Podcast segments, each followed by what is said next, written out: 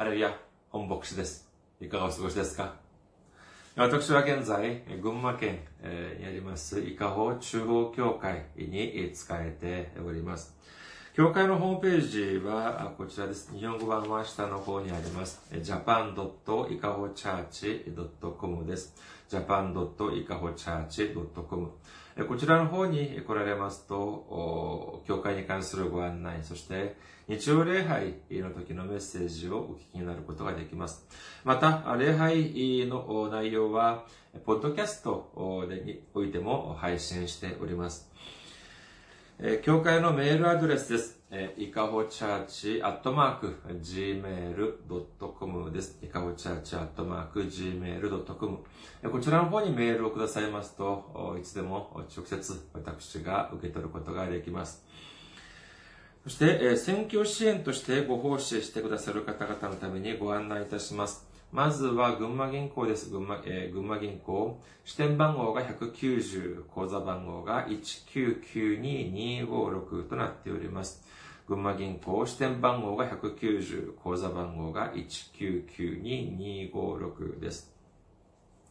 韓国にいらっしゃる方々のためにご案内いたします。韓国の銀行です。KB 国民銀行です。口座番号は079-21-0736-251です。079-21-0736-251です。えー、そして、私どもの教会はですね、まだ財政的に自立した状態ではありません。皆様のお祈りと選挙支援によって運営されております。皆様のお祈り、そして、えー、ご奉仕お待ちしております。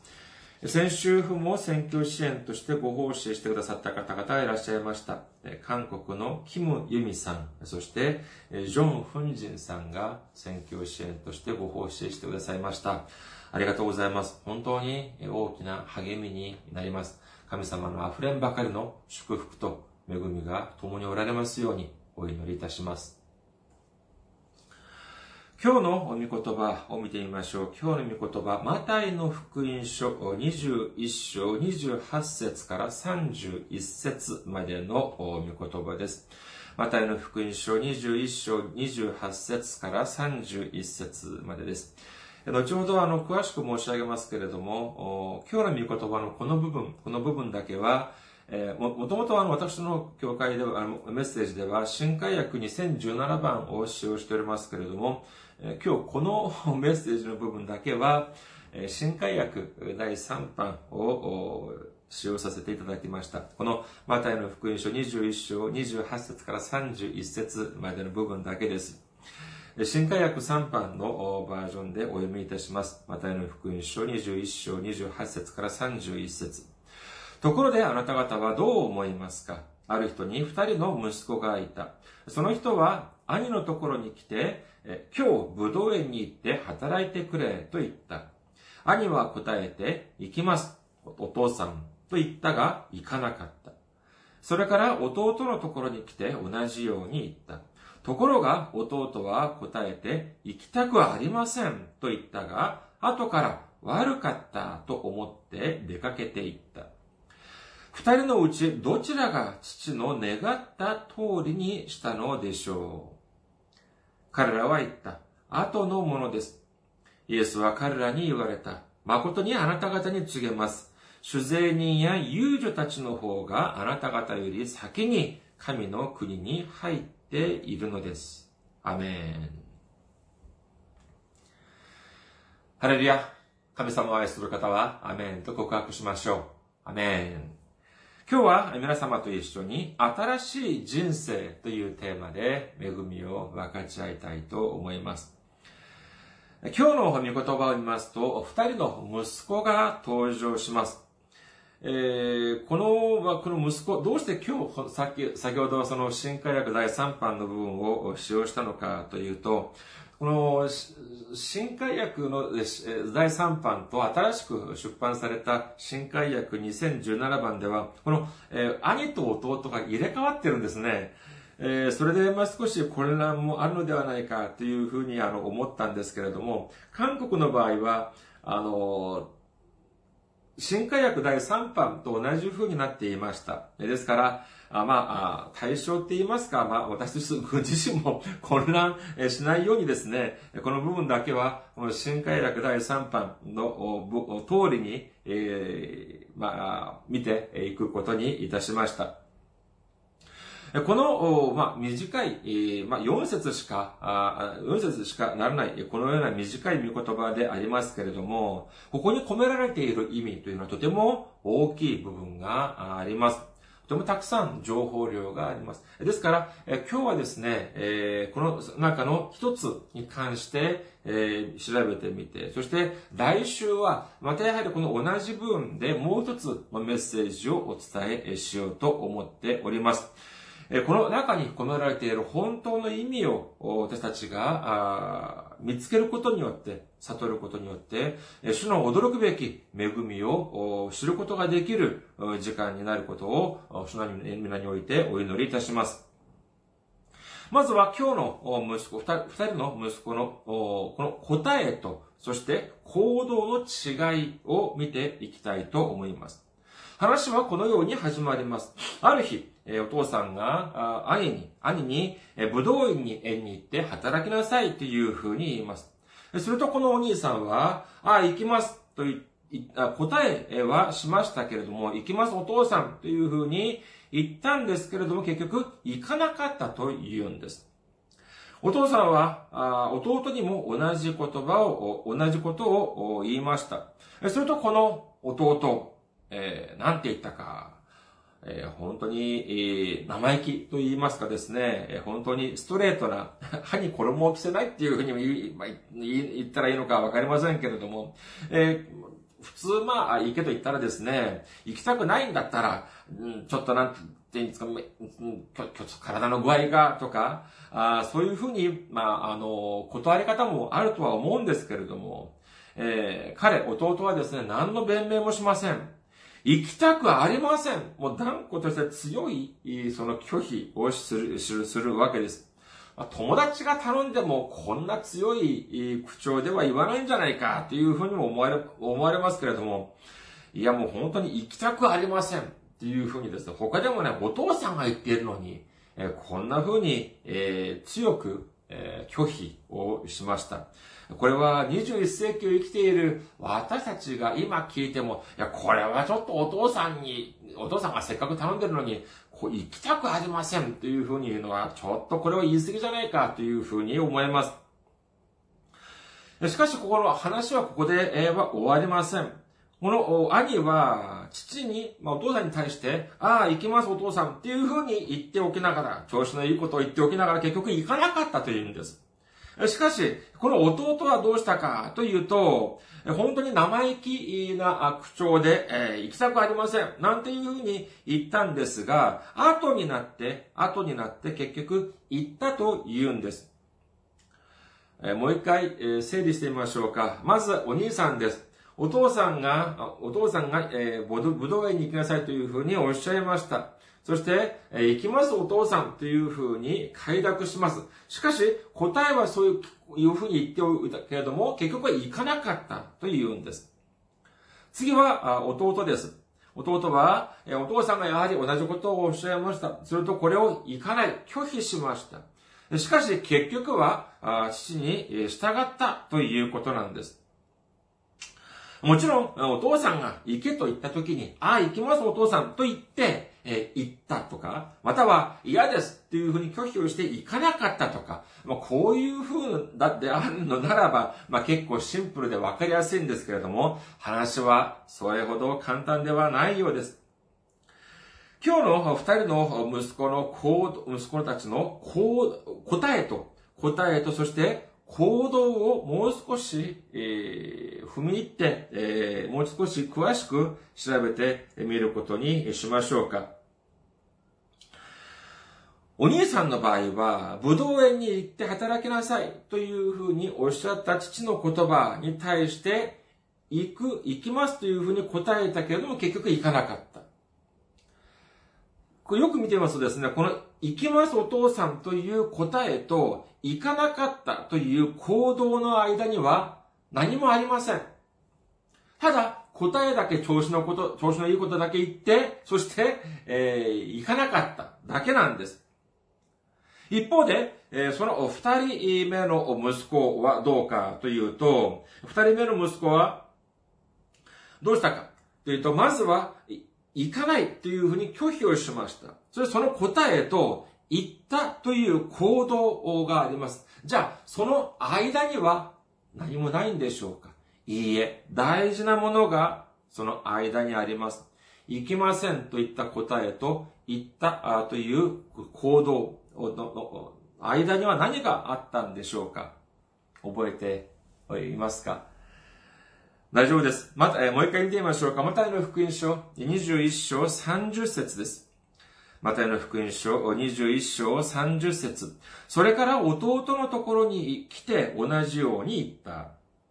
ところが弟は答えて、行きたくありませんと言ったが、後から悪かったと思って出かけていったというふうに書かれています。これは、新海薬第3版、悪かったと思って、えー、ちなみに、新海薬2017番では、思い直しというふうに書かれております。そうです。まあ、お兄さんの場合は、行くと言っただけで行かなかった。その答えと行動の間は何もありません。しかし、えー、弟の場合は、行きませんと答えた後、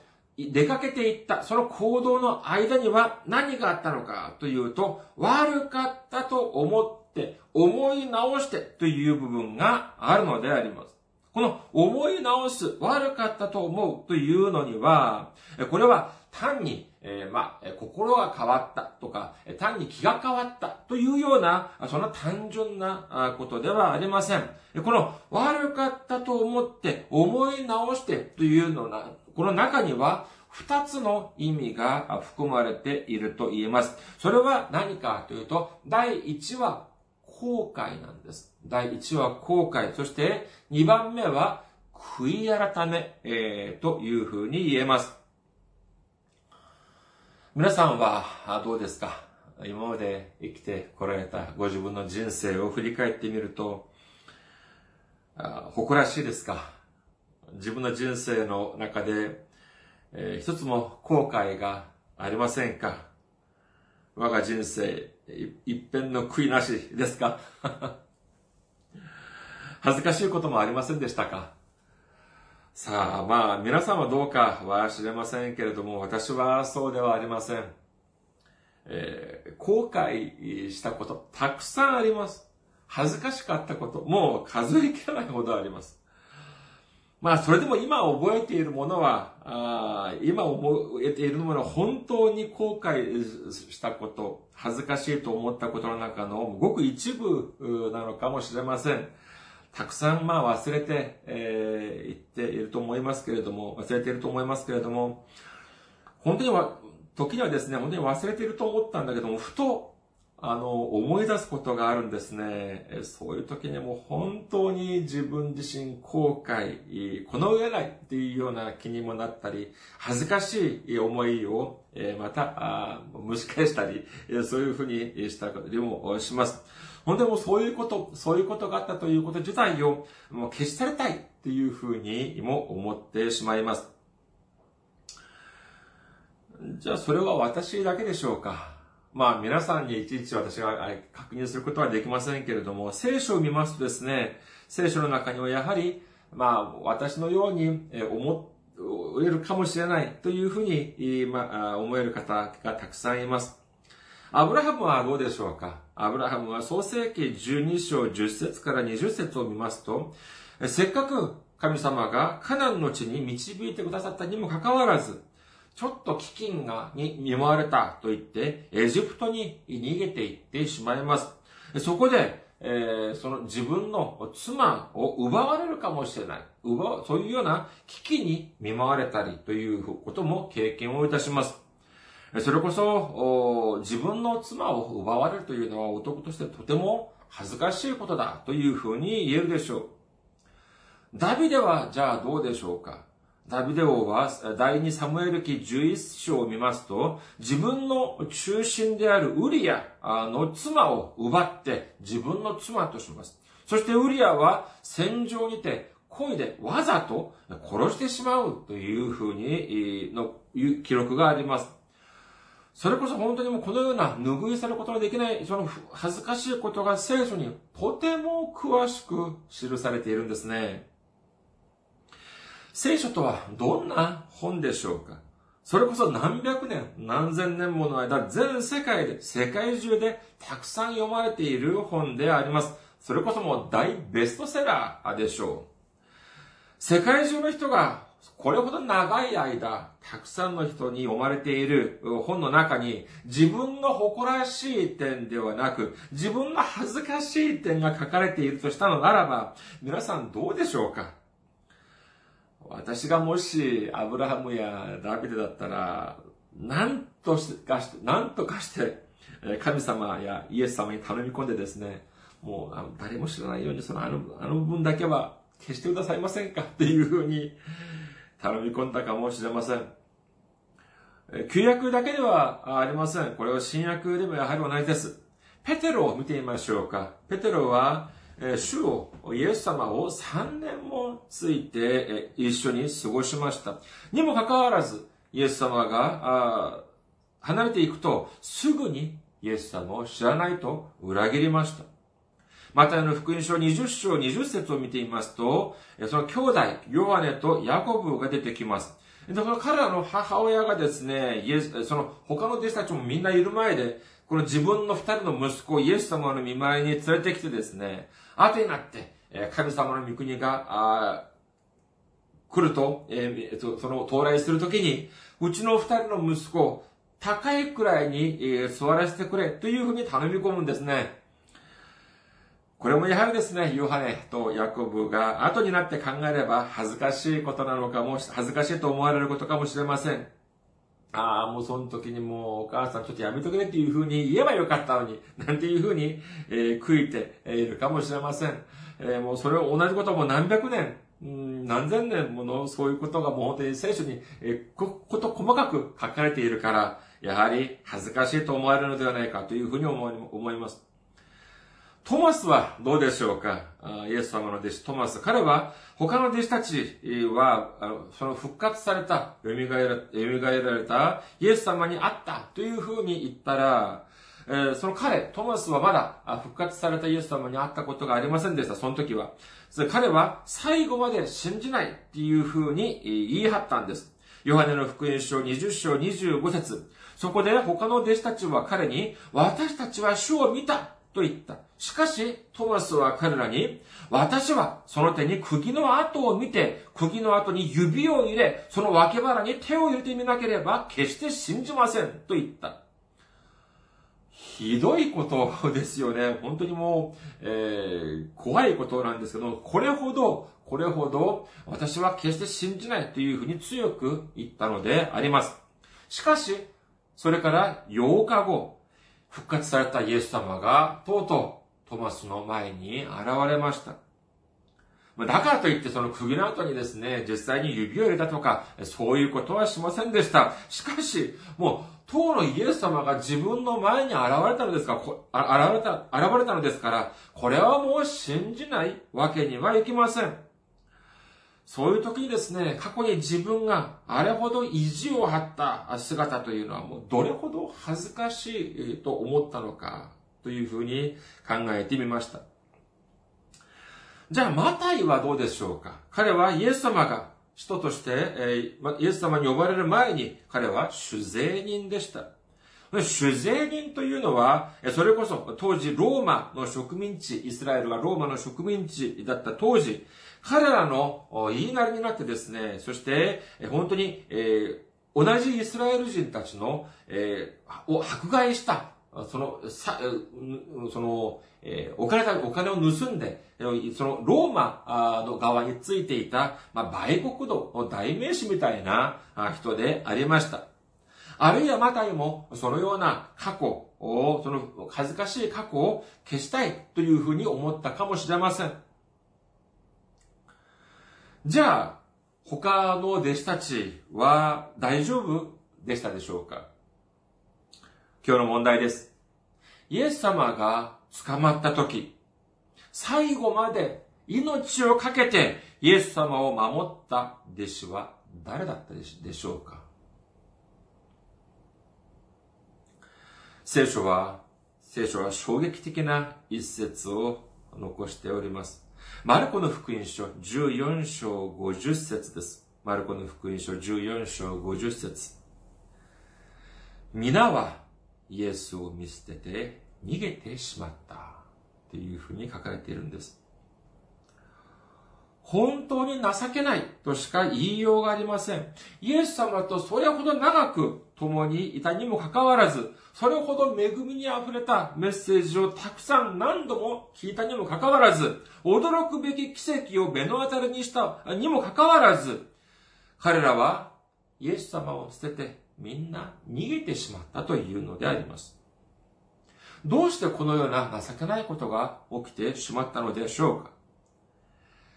まあ当然ではありますが、その時はまだ新約聖書はありません。しかし、イエス様がおっしゃるに、精霊が来られた時、精霊が来られた時にどのようになるか、イエス様が直接おっしゃっております。ヨハネの福音書14章26節です。ヨハネの福音書14章26節しかし、助け主、すなわち、父が私の名によってお使わしになる精霊は、あなた方にすべてのことを教え、私があなた方に話したすべてのことを思い起こさせてくださいます。というふうにおっしゃっております。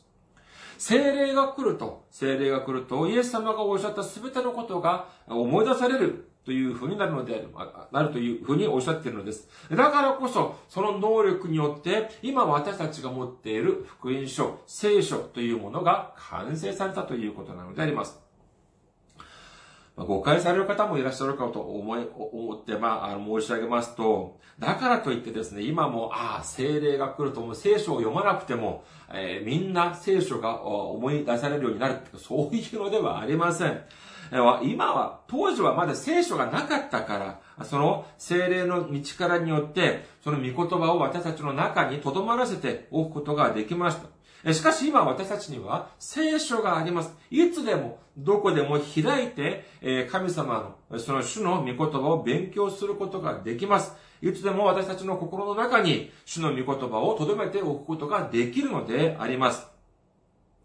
御言葉が私の中にない、なか、ないのであれば、いくら立派な牧師先生や立派な進学校の教授ではなく、イエス様をと直接共にいたとしても、これは何の役にも立ちません。危機が到来したら、みんな投げ捨てて、ましてや、イエス様も投げ捨てて逃げていってしまうということになってしまったのであります。しまうのであります。聖書を見ていますとですね、本当にこのように、私たちのようにですね、恥ずかしい経験をした人はたくさん出てきます。彼らは本当に帰り見て、振り返ってみるとですね、本当に自分の行動を後悔しながら、当時なんで私があんなことをしたんだろうというふうに悔いているのかもしれません。今日の御言葉、今日の、えー、御言葉の中で、その2番目の、その弟、兄ではなく弟は、お父さん、父が、お父さんがおっしゃったその言葉を聞いて、えー、断りました。断りましたけれども、えー、その中、後で思い直して、悪かったと思って思い直して、父の御言葉通りに、武道園に行ったというふうに書かれております。先ほど申し上げました、その思い直す、悪かったと思うという、その中には、二つの意味があるというふうに申し上げました。一つは後悔であり、もう一つは悔い改めであります。では、この後悔と悔い改めというのは何が違うでしょうか？私たちが理解しやすいようにですね、えー、みんな、あ皆さん、えー、ご存知であるはずの、えー、二人の弟子を比較してみましょう。これは誰かというとですね、他でもないペテロとイスカリオテのユダであります。今私が申し上げる言葉を後になって、えー、ペテロ先生がお聞きしたらですね、えー、ちょっとひどいんじゃないかっていうふうにおっしゃるかもしれませんけども、まあ、まあ、それはまあ後になのことで ありまして、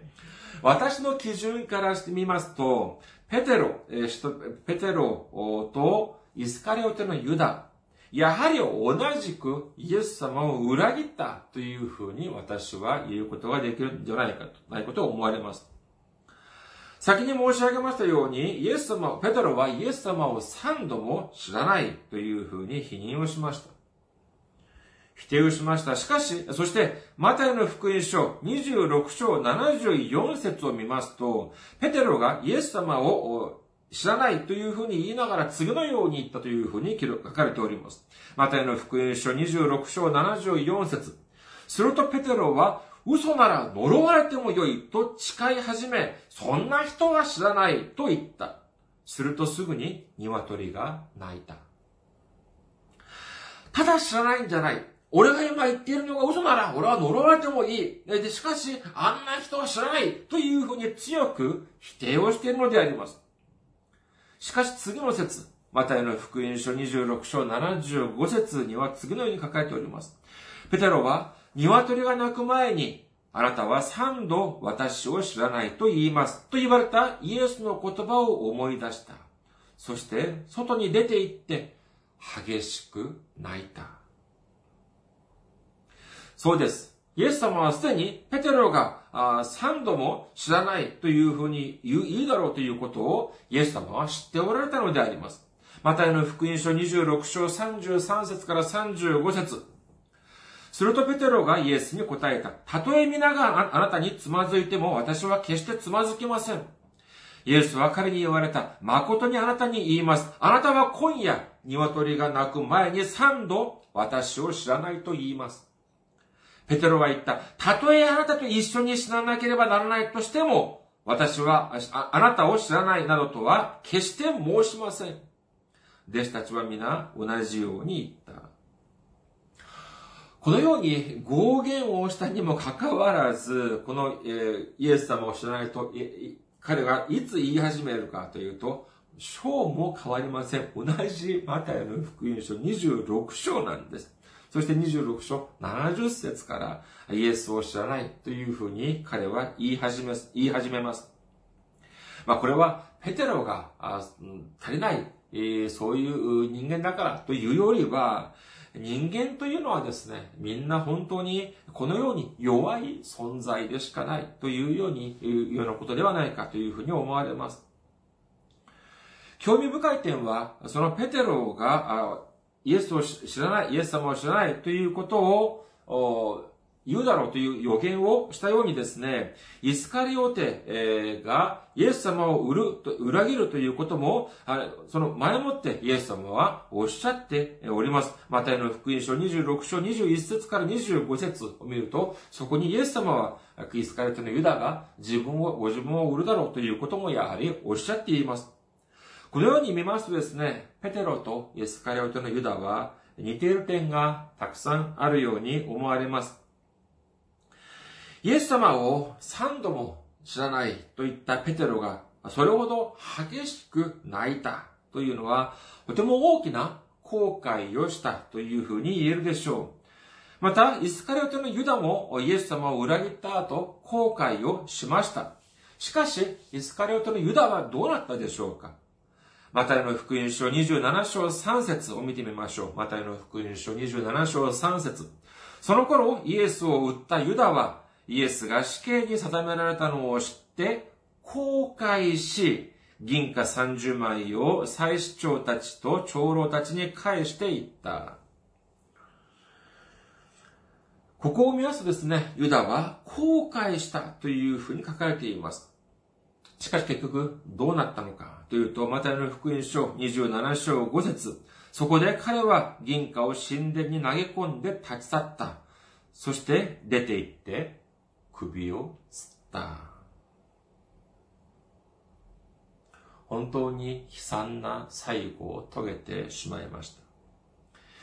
人間が、私もそういう、本当にそういう経験がありますけれども、人間が本当に後悔をするとですね、自分自身が本当に嫌になります。後悔することによって、本当に、えー、自ら命を絶った人たちを見ますと、やはり自分自身が嫌になり、それによって、この、もうこのこの世が嫌になるというように、いうようなことがあったからこそ、そのような悲惨な、その、手段を取るのではないかというふうに思われます。どうして私はその時にあんなことをしたんだろう？というような、本当に消すことのできない、そういう自分の後悔に苛まされて、苛まされて、それで、えー、苦しむというようになってしまうのではないかというふうに思われます。イエス様を知らないと言ったペテロもそうであり、イエス様を撃ったイスカリオテのユダもやはり同じです。二人共に過ちを犯しました。そして後悔もしました。しかし、そこからが違っていたんです。イスカリオテのユダはそこで留まってしまいました。自分の恥ずかしさから、そこから這い上がってこれなかったのであります。しかし、ペテロはどうだったでしょうか？ペテロは激しく泣くくらい自分自身が恥ずか恥ずかしかったにもかかわらず、彼はそこでとどまりません、そこにとどまりませんでした。悔い改めたんです。その証拠がまさしく主の見前に戻ってきたということを見ると私たちは知ることができます。後悔をしてそこでとどまってしまうと主から離れていってしまいます。イエス様から離れていってしまいます。しかし、悔い改めて戻ってくるのであれば、イエス様はいつでも私たちを温かく迎えてくださるということを信じる皆様であらんことをお祈りいたします。イエス様がこの例えの最後におっしゃった、最後にこのような質問をされます。このイエス様の質問っていうのはまたこれはとても興味深いです。なんていうふうに質問されたか覚えておられますか？マタイの福音書21章31節の初めの部分です。マタイの福音書21章31節の初めの部分。二人のうちのどちらが父の願った通りにしたでしょうか？本当に深いものがあります。まあ普通私たちだ私たちだったらですね、二人の息子の中でどちらが、あまあ素直な子だったでしょうかとか、どちらが親孝行な良い子だったでしょうかそういうふうに聞きそうなあ部分もありますが、イエス様は違います。どちらが父の願った通りにしたでしょうかなのであります。どうしてこのように聞いたかというと、まあ、まあ本当にそうですよね。先ほど申し上げましたように、本当に素直な子は何ですか？あ父が、お父さんがそういうふうにお願いしました。武道院に働きなさい。わかりました。と言っていく。これがもう本当に素直な子だった子でしょう。しかし、イエス様は、あえて、そのような素直で模範的な人を例としてあげませんでした。理由は何かというと、二つ考えられるのではないかというふうに思われます。まずは、ローマ人の手紙3章10節次のように書いてある通りです。偽人はいない。一人もいない。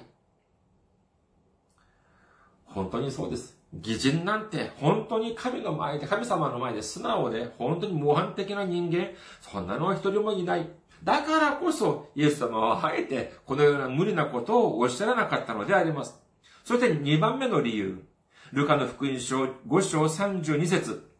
私が来たのは正しい人を招くためではなく、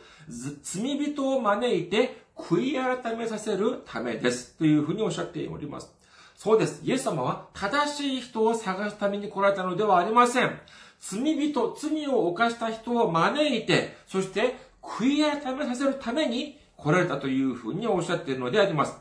それだけではありません。ルカの福音書15章7節あなた方に言います。それと同じように、一人の罪人が悔い改めるなら、悔い改める必要のない99人の正しい人のためよりも大きな喜びが天にあるのです。